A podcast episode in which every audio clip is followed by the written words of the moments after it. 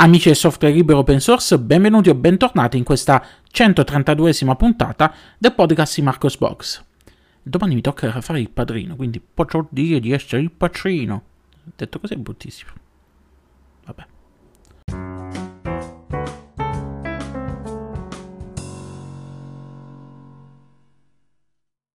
Rieccoci qui in questa nuova puntata del podcast di Marcos Box a commentare con voi le principali notizie del mondo del software libero open source e questa volta farò anche una piccola capatina al mondo di Windows per lamentarmi per i miei soliti bug, ma iniziamo proprio da questi bug. Lo so, lo so, lo so, non è un argomento inerente al mondo del software libero open source, ma è un argomento riguardante il nostro arcinemico Microsoft, che eh, negli scorsi giorni ha eh, rilasciato un aggiornamento corposo per Windows 10 e Windows 11, in particolar modo l'aggiornamento per Windows 11 denominato 22H2, eh, questo aggiornamento corposo di, eh, di Microsoft ha introdotto, o meglio, non ha introdotto, ha rimesso delle funzionalità essenziali che erano state tolte per un non so per qual diavolo di motivo Microsoft aveva deciso che eh, sarebbe stata cosa buona e giusta eliminare alcune funzionalità tipo il drag and drop sulla barra eh, delle applicazioni non lo so. Per, per quale motivo Microsoft ha tolto inizialmente il drag and drop sulla barra delle applicazioni su Windows 11 cioè mm, ma tu utilizzi eh, il computer lo utilizzi voi utilizzate voi che siete di Microsoft utilizzate il computer per lavorare non lo so che cosa vi è venuto in mente. Vabbè comunque l'ha reintrodotto in questo nuovo aggiornamento poi è, ha fatto qualche altra piccola modifica per esempio la possibilità di creare delle cartelle all'interno del menu uh, start nel che il menu start di Windows 11 è una delle cose mal progettate che, più mal progettate che ci sono che io abbia visto mai visto nel corso degli ultimi anni ha poi introdotto qualche modifica qua e lì per, per le notifiche. Eh, insomma ha fatto un aggiornamento corposo mh, mm, del codice però ha introdotto eh, perché mm, un'altra, un'altra, cosa che ha introdotto ad esempio è stata quella di possibilità di installare anche in Italia tramite il, lo store di Microsoft eh, il, l'Android Subsystem eh, come l'ha chiamato. Insomma la possibilità di installare ehm, lo eh, shop di Amazon per Android quello che troviamo preinstallato sui Kindle, ehm, per poter installare alcune applicazioni Android presenti su questo shop, che sono sempre emulate perché tramite eh, Android Subsystem, come diavolo l'ha chiamato lui, adesso mi sfugge il nome, eh, che è una funzionalità mh, sulla carta interessante, però pra- praticamente inutile, perché ditemi voi quale necessità avete di installare delle applicazioni da quello store? Quale tipo di applicazioni volete installare? Fruity Ninja? Non lo so, perché poi esiste, mi sembra, la controparte, mi sembra che esiste anche già all'interno dello store Microsoft. Non lo so, lo so, hanno voluto introdurre questa cosa qua per far vedere eh, i fighi perché noi, noi Microsoft abbiamo eh, Linux subsystem, abbiamo l'Android subsystem, abbiamo subsystem per qualsiasi cosa. Manca soltanto quello per, eh, per macOS. Comunque, eh, dicevamo, ehm, hanno aggiunto comunque delle cose corpose, detta loro, all'interno del codice. Ehm, in una seconda fase vedremo poi altre cose interessanti, tipo le schede all'interno dell'Explorer Resource, che dovevano essere introdotte inizialmente, ma sono state eh, rimandate. Ehm, però, come ad ogni come da tradizione, in ogni aggiornamento Microsoft eh, immette nuovi bug. Eh, io personalmente ho trovato una serie infinita di bug. Eh, sono stato affetto dal bug eh, delle schede video Nvidia con GeForce, na, GeForce Experience installato. Eh, sono stato affetto dal bug che è stato segnalato nelle scorse ore, ma mi è capitato praticamente immediatamente.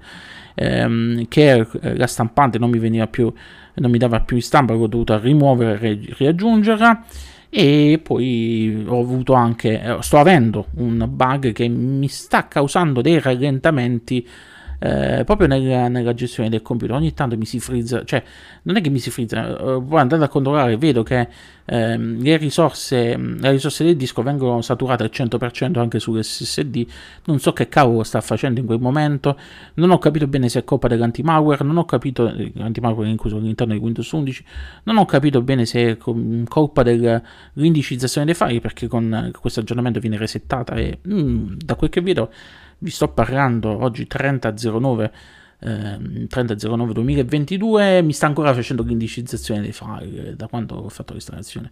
Eh, ovviamente è colpa di questo aggiornamento di Windows 11 questi problemi non sono problemi hardware perché ho testato, rimosso, eh, l'ho rimosso e quindi ho visto che continua a fare, eh, cioè se, se, vado a rimuovere questo aggiornamento questo, bug mi sparisce. Quindi eh, questa parte del podcast, questa prima parte del podcast può essere un, anche un reminder a me del futuro di eh, tieniti alla lontana da Microsoft eh, il più possibile, um, schifalo, sputalo, cerca assolutamente di non essere più dipendente dai prodotti Microsoft eh, in ambito lavorativo ma anche di gaming, non ce la faccio più, tutti io ritrovo i bug Microsoft, tutti io, Vabbè, trovo anche quelli Linux, però quelli Microsoft sono, sono assurdi. Possibile che Microsoft ad ogni aggiornamento di Windows, ad ogni eh, service pack, eh, introduce bug, perché deve introdurre sempre bug nuovi e bug anche fastidiosi?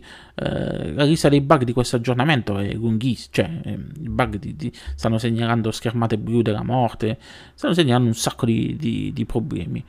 Eh, chi, chi diavolo testa si aggiornamenti Microsoft? Li lasciano testare soltanto gli insider con eh, computer Surface. Non lo so, fammi, fatemi capire come funziona la, la, vicenda, come funziona l'andazzo, come l'andazzo all'interno del, del mondo Microsoft.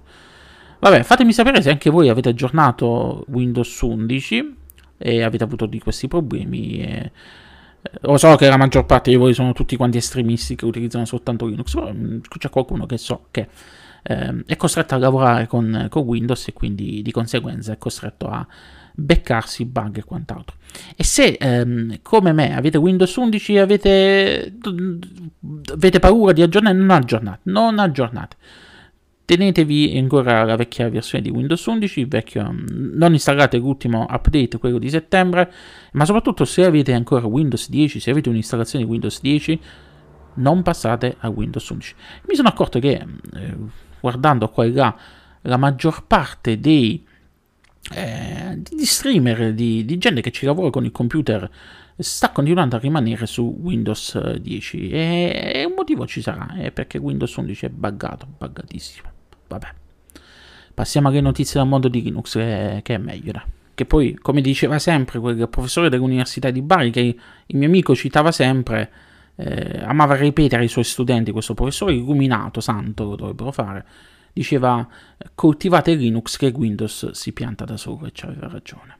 E dopo esserci lamentati di Microsoft Windows, che come ricordo è sempre cosa buona e giusta, passiamo adesso al mondo delle distribuzioni Linux e apriamo le danze parlando di KDE Neon, il cui rilascio della, del nuovo rebase basato su Ubuntu 22.04 è ormai pronto, è ormai alle porte. Eh, come ben saprete, su Ubuntu 22.04 troviamo Firefox in formato Snap. La presenza di Firefox in formato Snap non piace a molti utenti e non piace nemmeno a quelli di KDE Neon perché va a rompere l'integrazione di Plasma Browser, ehm, anche se nel complesso comunque funziona, funziona, bene con gli ultimi miglioramenti che hanno apportato quelli di Canonical e anche più veloce nell'avviarsi, quindi eh, diciamo che mm, potrebbe essere, poteva essere una soluzione accettata, poteva perché, eh, perché cosa è successo? È successo che il team di KDE Neon eh, Mm, memore di, dei problemi dovuti alla, versione Snap di, eh, di, di Firefox, eh, memore del fatto che molti non l'amano, memore del fatto che ci sono problemi con l'integrazione di Plasma Browser. E, e hanno deciso di lanciare un, un sondaggio. Hanno deciso di lanciare un sondaggio tra i propri utenti mediante il profilo Twitter ufficiale e hanno chiesto se ehm, rilasciare subito eh, il rebase di KDE Neon con Firefox in formato Snap oppure prendersi un altro paio di settimane per lavorare su eh, altri formati di pacchetto.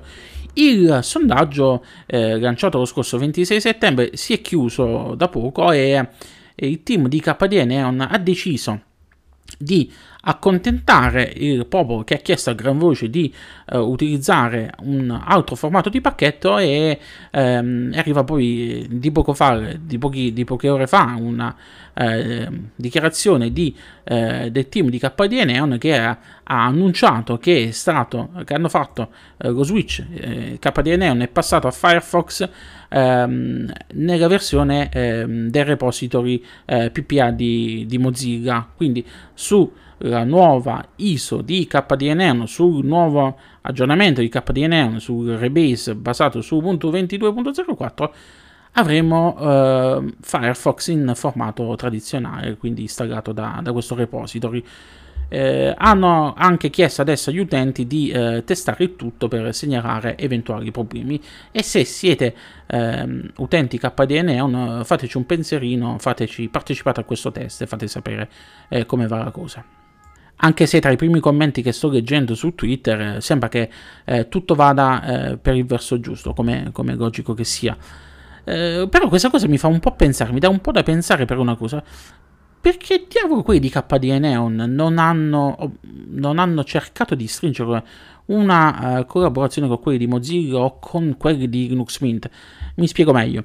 Um, quelli di uh, Linux Mint, come ben saprete, da qualche tempo a questa parte hanno deciso di stringere una collaborazione con Mozilla per fornire una versione eh, di Firefox all'interno della propria distro eh, il più possibile vanilla, quindi senza personalizzazioni di motori di ricerca, eh, pagine principali e quant'altro. Quindi eh, per offrire un Firefox più puro possibile, più come mamma l'ha fatta. Bene, eh, a questo punto perché quelli di KDN non, non hanno citofonato a quelli di Linux Mint per, per chiedere una collaborazione e si sono rivolti alla fanbase?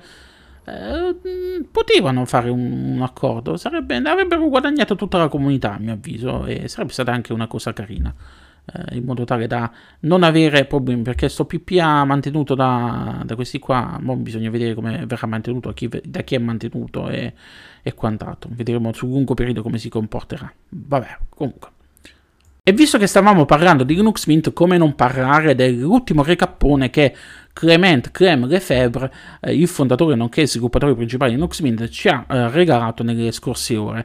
Eh, come ben saprete, ad ogni fine mese Clement Clem Lefebvre eh, pubblica sul blog della distro un recap di tutte le novità nel mondo di Linux Mint, nonché alcune anticipazioni su cosa ci aspetta nei prossimi mesi. Eh, per il mese di settembre sono stati fatti diversi annunci e sono state introdotte, eh, sono state spiegate diverse novità che verranno introdotte a breve sulla distribuzione. Il primo annuncio riguarda il nome in codice della prossima versione di Linux Mint. Linux Mint 21.1 avrà il nome in codice Vera e verrà rilasciata attorno a Natale, quindi si conferma la solita tabella di, di marcia. Per quanto riguarda le novità, Bene, troviamo delle novità nella guida utente. Adesso la guida utente è stata aggiornata con l'introduzione di eh, nuovi argomenti, argomenti che, ne, che, sono anche interessanti. Ad esempio, è stato aggiunto un capitolo su come reimpostare una password dimenticata, uno su come disabilitare il Bluetooth all'avvio, uno su come realizzare una chiavetta USB live di Windows o una chiavetta USB multi-boot. Per quanto riguarda i pacchetti che sono stati aggiornati, eh, Blumen è stato aggiornato alla versione 2.3.2 su Linux Mint 21 e Timeshift 22.06.5 è stato backportato da Linux Mint 21 su Linux Mint 20.x. Quindi anche per chi non ha fatto ancora aggiornamento a Linux Mint 21 eh, potrà beneficiare di queste novità, delle novità, delle correzioni di bug introdotte su, eh, su Timeshift. Sono state poi fatte alcune modifiche al eh, software source. A seguito della deprecazione a monte di AppTK, di sicuro vi sarete accorti dei problemi nell'aggiunta di PPA di terze parti su Linux Mint, su Linux Mint 21, Ebbene, Software Source ehm, ha dovuto adesso subire una serie di modifiche che gli consentono di rielaborare il modo in cui ge- viene gestita la, la, gestione delle chiavi PPA aggiunte. Adesso, quando viene aggiunto un PPA eh, di terze parti, la sua chiave è accettata solo per il PPA stesso e non globalmente per tutte le sorgenti di APT. Questa modifica a breve arriverà all'interno dei repository di Linux Mint 21. Come un'altra modifica che arriverà all'interno del repository di Linux Mint 21 riguarda i driver manager, eh, che è stato eh, migliorato con, ehm, con alcune, alcune, modifiche che vanno a aumentare la sicurezza degli utenti quando si va a aggiornare i driver. Uh, adesso il gestore dei driver viene eseguito anche in modalità utente in modo tale che non è più necessario una password per avviarlo eh, è stato eh, DebConf adesso è ora adeguatamente supportato e mm, questo era un problema per esempio per chi andava a installare i driver Nvidia quando Secure Boot era abilitato eh, Package Kit è stato aggiornato alla versione mh, più recente per ricevere la possibilità di eliminare i pacchetti cioè quindi non solo di rimuovere i pacchetti ma anche di eh, rimuovere i propri i file di configurazione.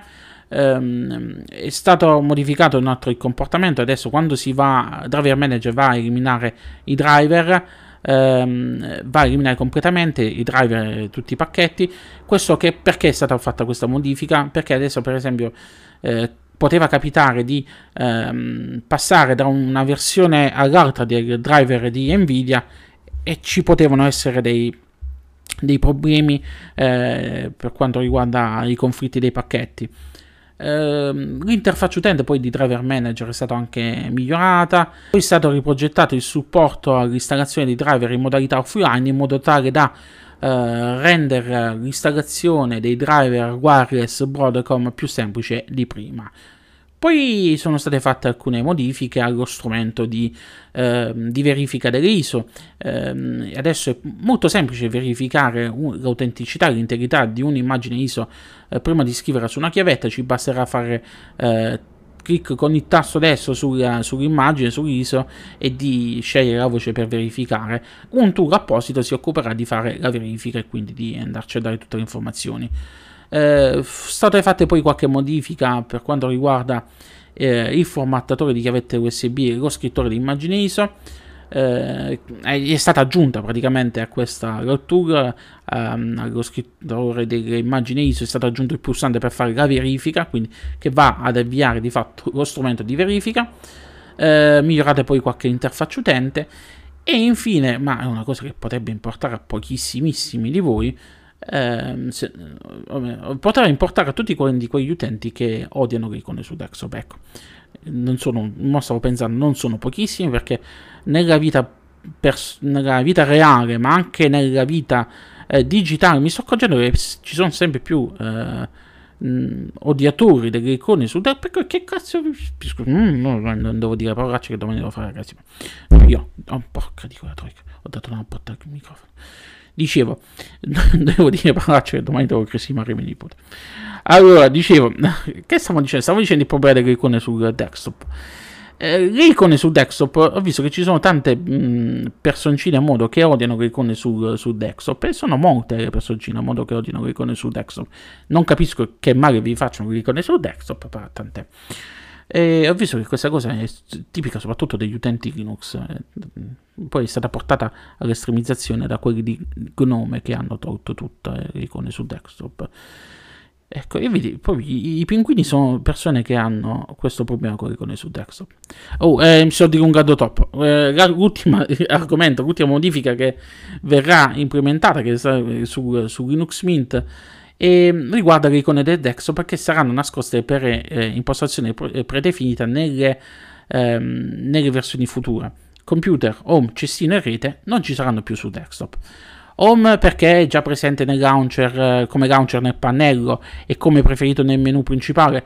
Computer, cestino e rete non sono utilizzati poi così spesso e sono comunque facilmente accessibili nel file manager e quindi il team di LuxMint ha deciso di pulire tutto.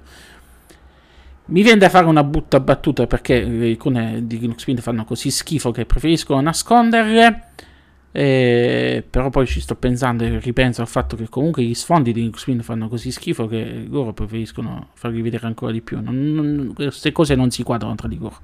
Comunque, naturalmente eh, i file collocati nella cartella desktop rimarranno visibili così come i dispositivi montati e eh, ovviamente questa modifica riguardante le icone del desktop che saranno nascoste per impostazione predefinita ehm, sarà modificabile, quindi mh, mm, tutto sarà configurabile e sarà possibile ripristinare il tutto.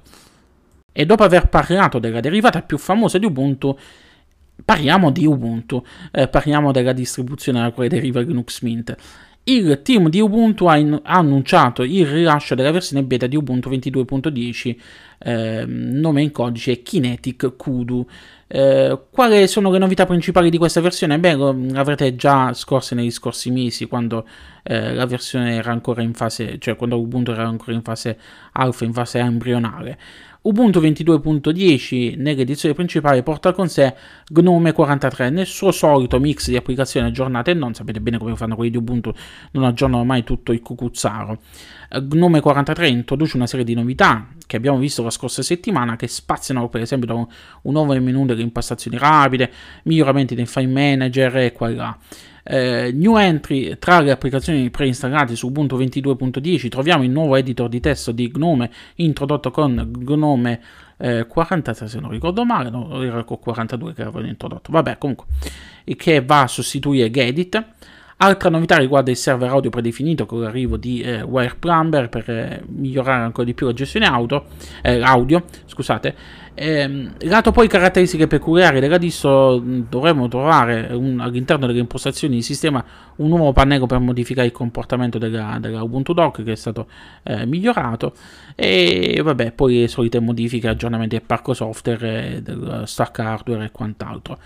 Ovviamente per maggiori informazioni sulle novità di questo rilascio e per il link al download vi rimando all'annuncio ufficiale che è stato pubblicato sulla mailing list di Ubuntu. E vi ricordo ovviamente che oltre a Ubuntu sono stati aggiornati anche i suoi flavors ufficiali che a questo giro si sono arricchiti di un nuovo flavors ufficiale che è stato già aggiornato ehm, se non ricordo male è già stato fatto il comunicato stampa quasi congiuntamente al rilascio della, eh, di quello ufficiale di Ubuntu eh, di Ubuntu Unity la nuova eh, il nuovo flavors ufficiale che eh, utilizza Unity, caro vecchio amato, tanto amato dai nostalgici Unity. E fateci un pensierino, provatelo, fatemi sapere che cosa ne pensate. Se questa è soltanto un'operazione a Marcord nostalgia o se secondo voi ha ancora senso utilizzare Unity nel 2022, quasi 2023. Oh, e sapete bene che quando si parla di Ubuntu succedono sempre polemiche, però eh, è un dato di fatto, Ubuntu è una delle distro più amate e utilizzate a livello globale. Eh, l'amava anche Sheldon Cooper, vi ricordate in The Big Bang Theory quando dice Oh, Ubuntu, you're my favorite Linux-based system. E, e a quanto pare piace a tutti, piace anche a quelli di Amazon. Um, molti di voi di sicuro non conosceranno il servizio. Esiste un servizio di Amazon, di Amazon Web Service, chiamato Amazon Workspace.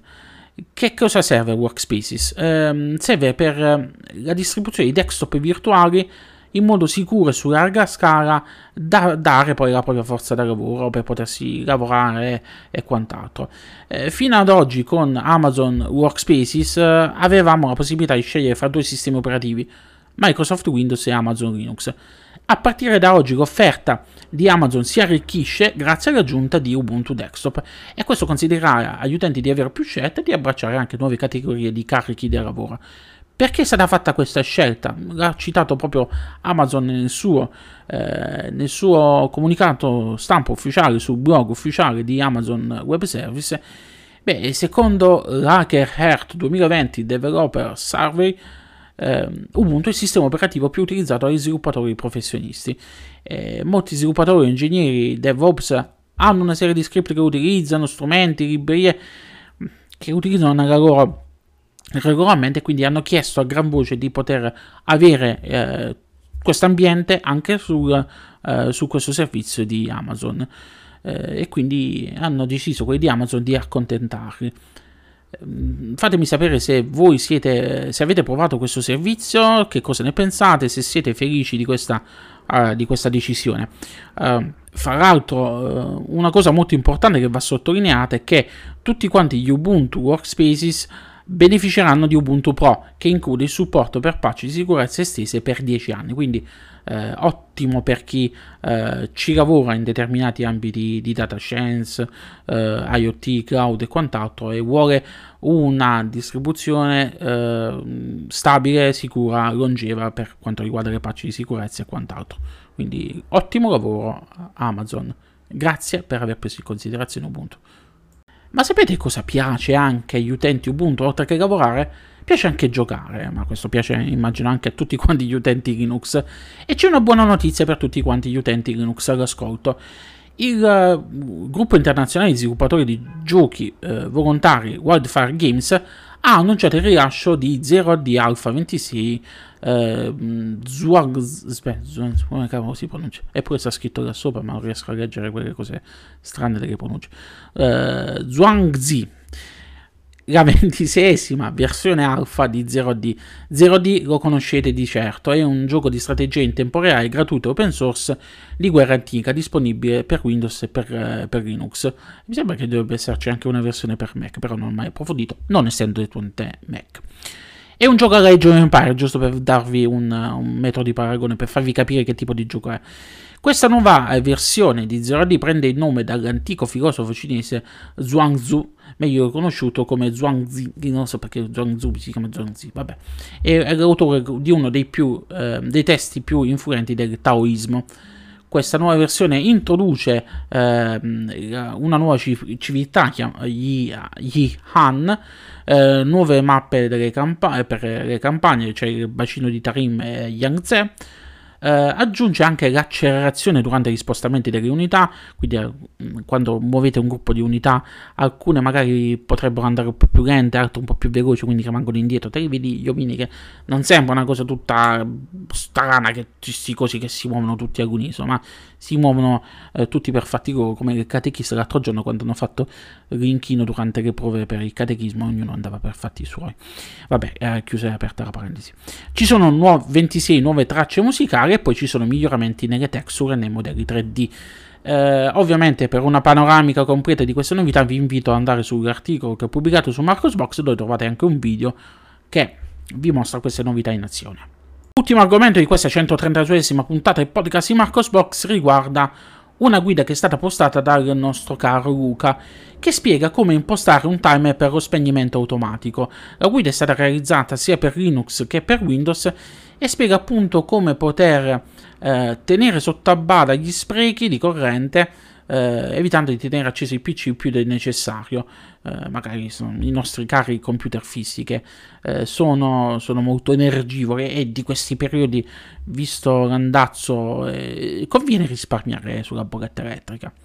Fatemi eh, sapere che cosa ne pensate di questa guida, lasciate un commento se anche voi siete eh, utilizzate questi metodi o se utilizzate anche ehm, altri tool o altre cose per poter fare, eh, per poter fare il tutto. Eh, la guida è semplice e utile perché eh, vi spiego come farlo direttamente da terminale, quindi più facile di così non si può.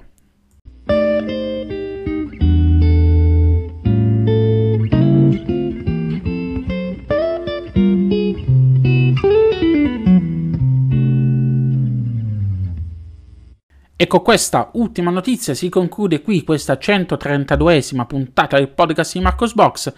Come sempre vi ricordo di seguirmi sui social, mi trovate sulle principali piattaforme, quindi trovate la pagina Facebook, trovate il profilo personale di Facebook, potete aggiungermi, accetto l'amicizia da chiunque, eh, trovate il, ehm, il, profilo Twitter, eh, la pagina YouTube, eh, mi trovate eh, su LinkedIn con il profilo personale, ehm, trovate, eh, mi trovate soprattutto su Telegram con tre canali, con tre, tre modi per seguire, c'è il canale principale eh, di Marcos Box su Telegram che potete utilizzare anche a modo di feed RSS qualora non vogliate utilizzare i feed RSS che metto a disposizione sul blog.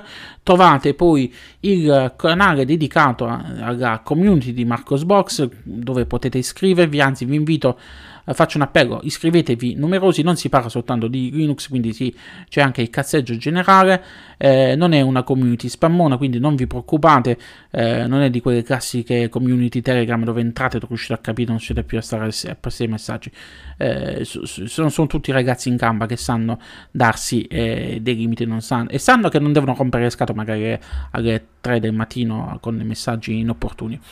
Trovate poi inoltre un canale Telegram dedicato alle offerte di Marcosbox, eh, offerte Amazon che potete eh, utilizzare per poter supportare il blog. Mm, se acquistate da uno dei link referral che posto all'interno di quel canale Telegram, eh, sapete bene Amazon mi dà una piccola percentuale dei ricavi. Ovviamente potete utilizzare anche il mio codice referral marcosbox-21 su Amazon quando acquistate per poter supportare il blog in questa maniera. Vi ricordo infine che potete supportare anche il blog ehm, utilizzando una VPN. Se utilizzate una delle tre principali VPN, eh, quindi eh, NordVPN, Surfshark Mark e Address VPN eh, utilizzando i link referral che trovate su Marcosbox, trovate un banner sulla destra, hai bisogno di una VPN? Ci cliccate sopra, trovate i tre link referral e se avete intenzione di rinnovare il vostro servizio VPN di una delle suddette VPN oppure abbonarvi da 0 a una delle tre suddette VPN, utilizzando il mio codice referral potete supportare il blog perché questi tre servizi hanno deciso di supportare, di accettarmi tra i uh, support, eh, support, vabbè, insomma, ci siamo capiti. Lunga vita e prosperità a tutti quanti. Ci riascoltiamo la prossima settimana con la prossima puntata del podcast di Marcos Box.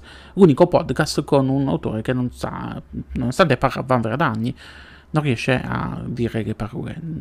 Come si diceva quella parola di prima? Non lo so. Vabbè. Ciao ciao.